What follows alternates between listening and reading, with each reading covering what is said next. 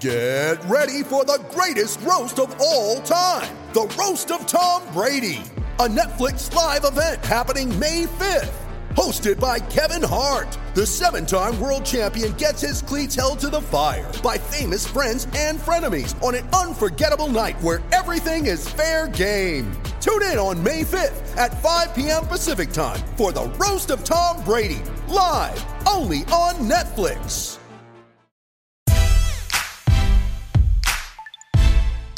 Welcome to the Field Gulls Podcast. I'm Brandon Schultz, and we are just a couple weeks away from the NFL draft. We've got some news in free agency in the NFC West that I want to talk about. And joining me here to talk about it is Alistair Corp, contributor to Field Gulls. Alistair, how you doing?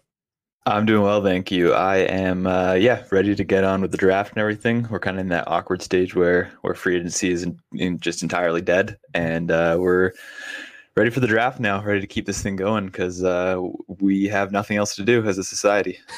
it's it's true. This just needs to get here, and you know it's funny because we're hearing how the NFL is going to try and go about this NFL draft. You know, it's going to be something unlike anything that we have ever seen.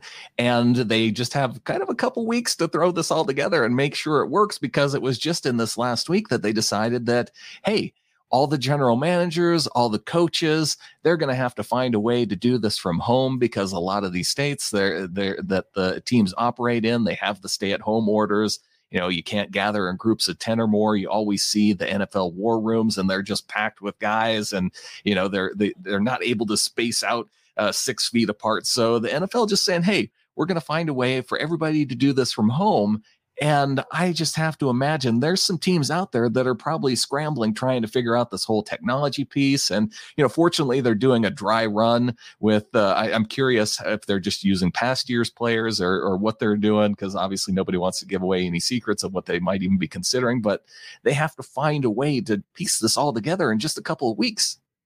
Yeah, I would be if I was at all in charge of either a team's draft or the technology side for a team, I would be a nervous wreck right now. I mean, even in moments of of absolutely no consequence in my own life, I get nervous. Like, oh no, is my Wi-Fi about to cut out right as I'm about to do this? Like, oh no, what if a car alarm goes outside just as I'm recording a podcast? And just the the thought that something, anything like, you know, all of a sudden your Wi-Fi drops out just as you're about to be on the clock, I would be sweating bullets. Um, I don't know how it's going to come together, but I'm sure uh, they're going to throw all the resources behind it. So hopefully it goes off without without a bump because it could get really really bad if it goes poorly. Yeah, it's funny that you bring that up because you know just as part of my regular job, like sometimes I organize Adobe Connect meetings and it's like 50 to 100 people and it's just people that I work with.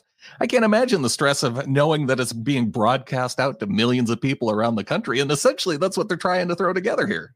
Yeah, broadcast out like you're communicating everything, you know, you want to make sure oh god everything that goes into it. I mean if you're trying to communicate with like a certain area scout right before and you're trying to make sure you have the right name just every single little detail that would be so easy in person gets a thousand times more complicated. Um, yeah i don't i don't know how certain teams are going to handle it. Uh, at least seattle's front office is you know i think they're going to be on top of it if nothing else but other teams will not be as lucky i don't think. I i i do try and guess at which teams those are. But then I think of teams, I don't know, like the Texans. And I mean, does Bill O'Brien even bother consulting with other guys around the office? Or, you know, is he just going to be on the phone just winging it all by himself? That's the thing is is Bill O'Brien does not need a shoddy internet connection to mess something up. He can he can do that with all of the resources in the world at fingertips, and he'll still find a way to to goof something. That's for sure. Oh man, he just another move by the Texans this week that it's it's baffling to me. I, I see this making sense for the Rams, and and there was a move just within the division this week. Brandin Cooks of the Rams traded once again but this is the first time I think that he's been traded where it hasn't been for a first round pick. Instead, the Rams get a second round pick from the Houston Texans, and uh, Brandin Cooks going to the Texans to fill in, I guess, behind DeAndre Hopkins. Yeah, it's uh, it's just a, a brutal, brutal trade. Uh, something that, that Robert Mays said today was kind of how you know you want to roll wide receiver group that has a complete group of skill sets and now they have Kenny Stills, Will Fuller, Brandin Cooks, who all pretty much do the same thing. And then they have Keke Coutee and Randall Cobb, who also do the same thing. And then you have Duke Johnson and David Johnson, who do the same thing in the backfield. So they essentially have seven players doing three roles and none of them uh, none of them are as good as DeAndre Hopkins. So it's yeah. a brutal, brutal, brutal trade, and uh, my heart hurts for Texans fans. I don't feel strongly one way or another about them, but no fan base deserves that. It's just horrible it, this has been kind of rough for me because I do I, I, sympathize with Texans fans because I've I don't I wouldn't say that they're necessarily like my second favorite team, but I've always liked DeAndre Hopkins. I've always liked JJ Watt. They've had guys on that team that I've just really liked over the years, and to see Bill O'Brien just absolutely tear everything down. Man, I feel for Deshaun Watson because here's a guy who he had so many pieces around him, things were looking up, and now. Uh, well, I guess I look at maybe the offensive line trade, and, and that was fine. Although I think they overpaid just to get some protection at tackle last season. But to trade away DeAndre Hopkins, that was just the last piece of it. And then to bring in Brandin Cooks, I th- I feel like for Texans fans, this is just insult to injury because you have Bill O'Brien coming out and essentially saying that he wasn't going to pay DeAndre Hopkins uh, what he wanted for a new contract, which even if you talk about paying him top of the market, which is what Hopkins deserves. You know, he's one of the three best receivers in the NFL. So giving him a contract worthy of his performance that's not all that crazy to to think about, even though he's a couple years off of uh, uh, he's a couple years into a, a, deal already. But you know, even if you reworked Hopkins' deal, you could have had I don't know, fourteen million dollar cap hit on on Hopkins, or maybe even less. I don't know, but Brandin Cooks is going to be an eight million dollar cap hit for 2020. Randall Cobb a six point one million dollar cap hit for 2020 there's your 14 million right there that you're paying two guys who I would take DeAndre Hopkins over those two guys, especially with if you consider the draft picks that they turned around. And not only that is when you just look at the receivers, but then, like you mentioned, they're bringing in David Johnson to pay him a, a cap hit of $11.1 million in 2020. He's the third highest paid player on the team, the second highest paid running back in the NFL. And like you mentioned, they already have Duke Johnson. They have a D Johnson already on the team that does pretty much what David Johnson does, except is, I, I, don't know, less injury prone. I mean, you can get David Johnson production out of Duke Johnson. Oh, I mean, I think you, you nailed it. In like even last year when you know the, everybody was killing Bill O'Brien for the Clowney trade, which you know it didn't turn out exactly as awful as far as you know they have the third round pick they theoretically would have gotten as a comp pick. They got jacob martin who played pretty well for them in little spurts. And you can make the argument that at least all these trades value or like good value or not uh you know there's the idea that he was doing things in the best interest of deshaun watson and doing it to build around deshaun watson you know getting getting the extra assets to trade for Laremy Tunsil in theory was best for Deshaun Watson.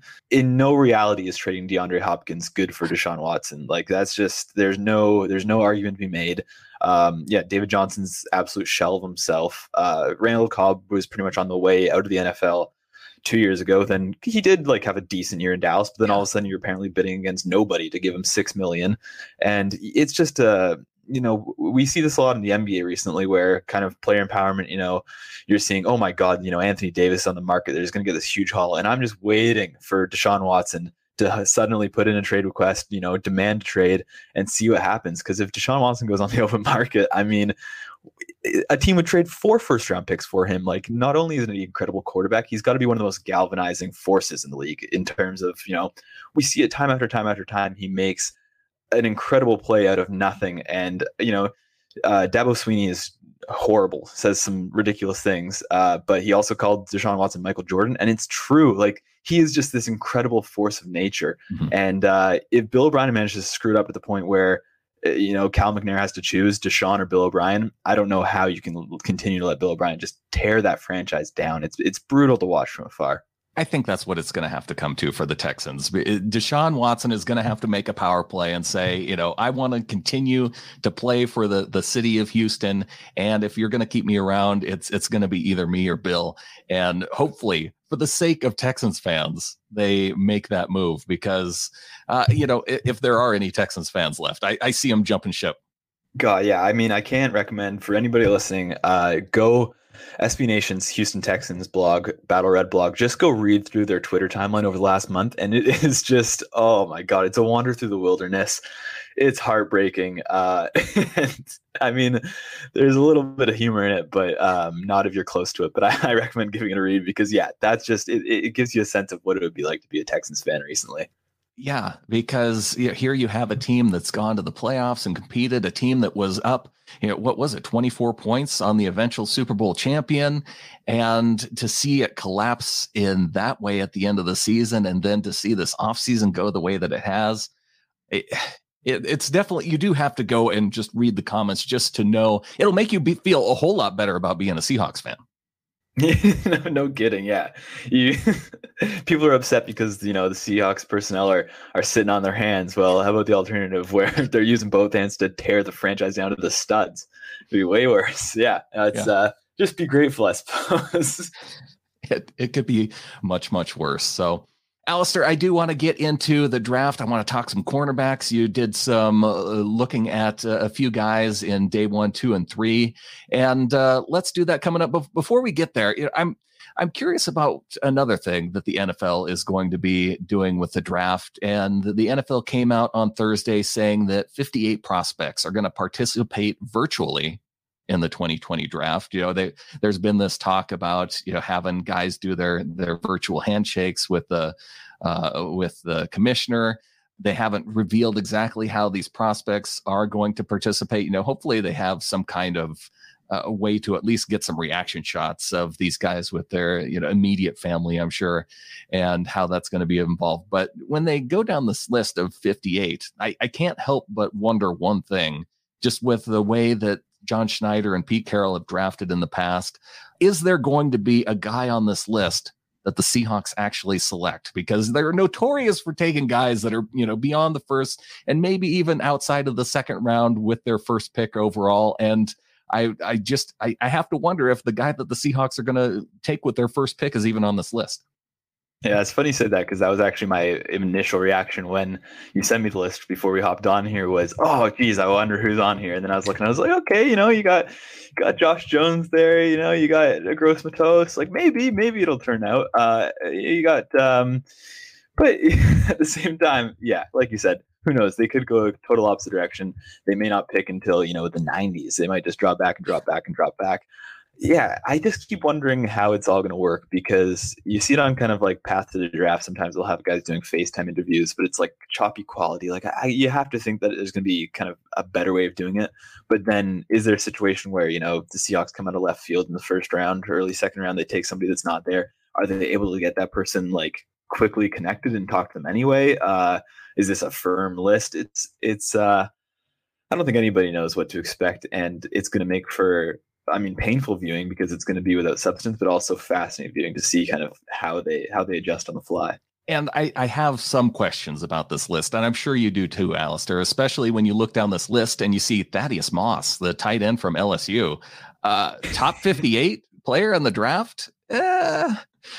Was, uh, that's the thing is people think that Thaddeus Moss is going to be even like a round three, round four pick because his dad is Randy Moss. Like he could not be a less exciting prospect outside of his name. And uh, you want to know why he's on this list for the shot of him and Randy hugging after he gets selected. Like, there's no, there's no other reason besides it. But yeah, that was uh, I saw that. It was uh, oh golly, it's it's the thing where you know he's to get drafted, and the fan who kind of pays you know like forty percent attention the the months where they're not playing is going to think, oh man, we got Randy Moss's son. You know, uh-huh. he was on the draft. Oh my gosh, he's going to be a stud. And then cut in training camp. it's going to be bad. Yeah, that's uh and, and, who knows, maybe that reaction shot doesn't come until day three of the draft. But you know, let's let's take a quick break, Alistair. Let's come back and let's talk about some cornerbacks that you have the Seahawks looking at uh, potentially late in the draft because we know as Pete Carroll and, and John Schneider have picked in the past, not the type of team that tends to select defensive backs, let alone cornerbacks in those early rounds. So let's take a break. We'll come back and take a look at some of the corners that the Seahawks might be considering in the draft coming up.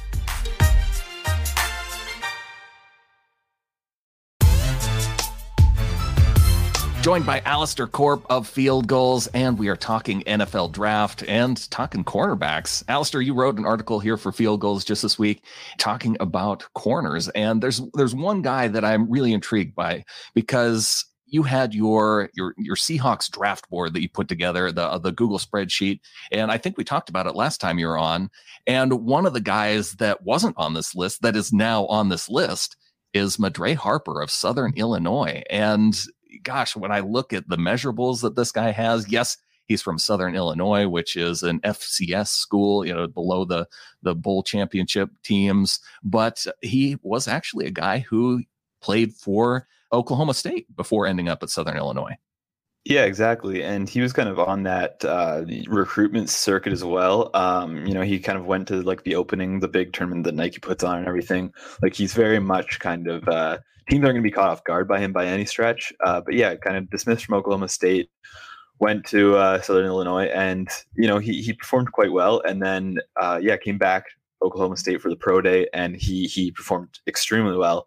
Um, so if he wasn't already kind of a prominent name for day three, uh, as far as cornerbacks go, that are kind of in that Seahawks mold, absolutely should be there now because yeah, he he checks all the boxes, and uh, he, he's he's the kind of prospect who sometimes you'll see Pete Carroll in those like press conferences they do after the one night of picks is over, where Pete's just like noticeably excited talking with the person, and he's exactly that kind of prospect who's like enthusiasm and, and gratefulness. He'll, it'll have like infected Pete when Pete's talking about him. You'll see like a glow and an excitement in his voice, and it'll be they're gonna fall in love with the kid. I think. Um, I think he's probably the cornerback that I suspect they'll draft the most, or or the cornerback who makes the most sense. Mm-hmm. Um, whether it falls that way or not, but yeah, I don't think there's any reason to think that they're not interested in him. And I have to think that he absolutely is on the Seahawks radar because you know not only does he fit in terms of all the measurables, but he was a guy who played with Tre Flowers at Oklahoma State. Yeah, exactly. Uh, Flowers and Chris Carson even. Um, yeah. And so yeah, I think uh, yeah they'll be they'll have been well aware of him for for a couple of years, and uh, yeah they're they're at the uh, Oklahoma State Pro Day. Talked to him there. Uh, kind of Alonzo Highsmith was there, who you know he's he's in a role as a consultant, but him and John Schneider kind of came up together in that Green Bay Ron Wolf uh, school, um, and so it's not like you know it's just an area scout there. That's like a trusted trusted lieutenant. So uh, yeah, I think they'll they'll have done their due diligence and uh, I think they'll be they'll be excited about the, about the prospect whether they land him or not. Well, another small school guy that you have on your list, and I I don't know where Stony Brook is. I've never heard of Gavin Heslop, but uh, another player who you mentioned wasn't invited to the combine, uh, but a guy who was uh, at a pro day, and the Seahawks were there to check him out. I think Stony Brook is in upstate New York. Could be wrong. I think I think that's the case. But yeah, another one, and and it was crucial to have guys like Heslop, Harper, um, also Ray Buford from New Mexico State, where uh, coming out of the combine, there was almost like no names at outside corner. You know, I think when we went over this about a month ago, it was it was five players, and all of them were really uninspiring. Like Lamar Jackson, Nebraska was probably the most exciting name there, and he had had just a horrible pre-draft process. To so to have these guys kind of start to fill it out um, and Heslop's another one who, you know, he tested really, really well. He has the kind of the size requirements and he produced at Stony Brook, which is the biggest thing. Like there's nothing worse than than seeing your team draft a guy from the FCS and then looking into it and you're like, oh, he was like fine at FCS levels. No, no, no. Guy like Harper, guy like Heslop, like they they were some of the best players on the field consistently at a smaller level. And uh that's what you want to see. So that that's really exciting. Uh, and it's just crucial to see that that three cornerback group kind of fill out because I think it's best for them to try to find another developmental player. And, and now they kind of have a couple more options to choose from. Whereas, you know, uh, a month ago, at least from where we were viewing, uh, it wasn't great, but now it's, it's starting to get a little bit better. Yeah, a month ago there was four names, four names on that list, and one of those guys is still uh, on your kind of watch list for day three, Michael Ojemudia out of Iowa. And uh, what what do you like about Ojemudia's game? Yeah, I think for me, he's kind of uh, the way that I, I framed it is he's kind of the farthest along in his development, uh, and he's probably the best of that group right now. Um, but uh, that also just means that he's closest to his ceiling. At least, at least in my opinion, I think he's almost kind of reached his ceiling, which isn't all that great in terms of fit with Seattle. He, he, it works really well. You know, he is uh, he doesn't really seem to have an issue with kind of allowing this is not great for a cornerback when it's just said aloud, but okay, like he doesn't really have a problem with just allowing cheap completions over the middle. But that's exactly what the Seahawks defense is. That's why like anytime you want to look at, oh, you know, Tre Flowers gave up 83 yards today, it's like, okay, but like, you know, if, if 75 is coming before the catch, then he's done his job pretty well because he's he's staying on top of guys, he's staying in position, mm-hmm. and that's what he does really well. But I also just think, yeah, he's close to his ceiling, and I have a hard time thinking that he'll be anything better than just kind of a league average corner. Whereas, you know, a guy like Harper, a guy like Heslop, you're betting on the traits and you're betting on the person, and they have the traits to be a high level starter. You know, um, I think you know you can't compare everybody to Richard Sherman, but if they can get to a place where, you know, Byron Maxwell was right before he signed that contract in Philly, where you come in as a sixth round pick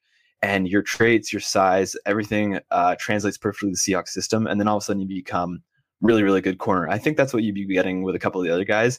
Ojemudia, I think you're kind of getting more just like a, a league average passable corner, which they don't, just don't really need right now. You know, they have three quality corners. I don't think they need to kind of try to find a plug and play guy. I think I'd rather just see them kind of gamble on upside the system, get them near P, and see what what they can kind of teach them and see how far along they can get in their development before, before either Dunbar or Griffin presumably leaves after the next uh, after next season.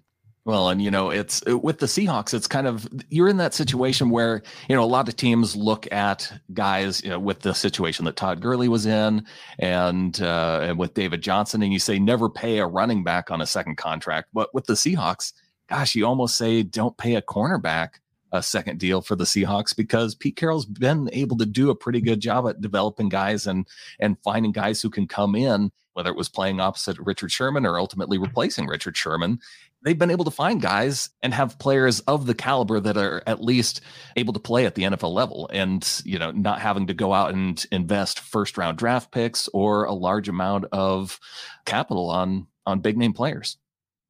Yeah, I mean, I think the the draft capital is especially part of that, where you know, uh, still see kind of people that are advocating for them to kind of go after a guy like Diggs or a guy after like Bryce Hall early on in the draft. It's just like I just don't see see the point in that. Like they've proven time and time again to re- get really good value. You know, looking at cornerbacks either late day two or anytime really throughout day three. And I just it, it would just be a poor poor use of resources to go spend an early pick on one when you know that you can get solid starters later on in the draft and not only that, but guys who are kind of uniquely crafted to fit the Seahawks system. Like you, you can't drop Madre Harper into any old defense and have him like develop into something good. You drop him into Seattle, and and I feel pretty comfortable him developing into a good starter because the coaching would be just right and the situation would be just right for both like the team and the player, and that that's really encouraging because you know it, it's nice to just like think about the the productive player in college or or the big name, but situation's so important on both sides of the coin, and uh, I think they kind of have that with, with Harper, and less so with some of the uh, one some of the uh, kind of early, earlier in the draft guys. All right, Alistair. Well, before we get on out of here for this episode, I, I want to recognize one of our Field Gulls commenters because uh, he's got just an outstanding username, ET's Dreadlocks, uh, one of my favorite usernames uh, in the Field Gulls comment section. He lists six players at safety. Kind of looking for that Tre Flowers mold of a safety to potential cornerback convert. Uh, one of the guys that he listed is Kamren Curl, a safety at Arkansas, 6'1, 206 pounds, fits the arm length measurements of over 32 inch arms. And you kind of liked him as a potential safety to cornerback convert. Yeah, you, usually kind of every year once once the uh, the combine everything's settled, I, I, try to go through all the safeties and see like again, you know, the 32 inch arms, and then kind of dive a little bit deeper and kind of put them aside. But a guy like Curl, it makes a lot of sense. Um, in, he's similar to Tre Flowers in like that you kind of start looking into him and you're like, oh yeah, this guy is obviously a really good candidate to, to switch to cornerback. Um, similar to Flowers again, he's just kind of I don't even know if you'd stick. Okay, you'd probably stick in the NFL as a safety, but it'd be kind of as a special teamer. Whereas I think he could develop into a pretty solid starting corner. Um, you know, I, I can't remember where I saw it. Sometime early in the spring, I saw that I thought he had he preferred playing corner. Um, that's where he played as a freshman, if I remember correctly. That's where he prefers to play. But his biggest strengths, kind of as a safety, is his size and then his fluidity uh, in terms of like his movements in space. That's a really good foundation for a player to move to corner. And you know, if he if he's partial to playing corner, then that's awesome. You know, um, something that was really exciting about Flowers was in his first training camp. I remember Pete constantly talking about how uh, he had he had roomed Tre Flowers and Shaquem Griffin together for the rookies. And so then when Shaquill was like hanging out with Shaquem, then Tre Flowers could just pick his brain and pick his brain and pick his brain. And that seemed to instill a lot of confidence in Pete that like, okay, this guy's taken the position and he's going to learn everything he can in the time he can. And that's kind of why they started to to lean towards starting him. And if Curl comes in with a similar mindset, then that that's really exciting because you know, it's one thing to want to switch a guy to, to, to corner, but the person needs to do it as well. Um, he's got kind of he, he's not as he's not like wiry like Tre Flowers. He's kind of built more like a DeShawn Shead or, or a Mike Tyson mm. um, in terms of kind of a little bit bulkier, a little bit bigger, and that that's okay. They haven't like shied away from that. Um, but as far as kind of like how he would make the switch, I just I really like his length. You know, I think he probably among the corners we have listed on the draft board, he'd probably come in at the second or third longest arms. I think it was 32 and 5 eighths. But yeah, and then he's he just he's really comfortable in space. Uh, he doesn't really do anything for me playing safety, but you kind of see the little individual traits and you think like he he could definitely switch to corner. And if it's something that he's he's open to, uh, it's going to be another avenue to explore. And and going back to it, like there's just such a small group of corners from the to choose from on day three where if they can see you know a corner that they like then that's great and then again uh, he's another guy that you know they were at arkansas's pro day um, you, you, know that area school have done their due diligence. They'll have an idea of you know if he does want to play the position um, if he's coachable kind of all those things where you know we're not privy to any of that information and they'll have a lot more knowledge of it um, which is i'm sure is why they're so confident in flowers being able to play the position and why they may or may not be confident in curl being able to do the same well, Alistair, really want to thank you for coming on, breaking down the corners, talking a little bit of free agency.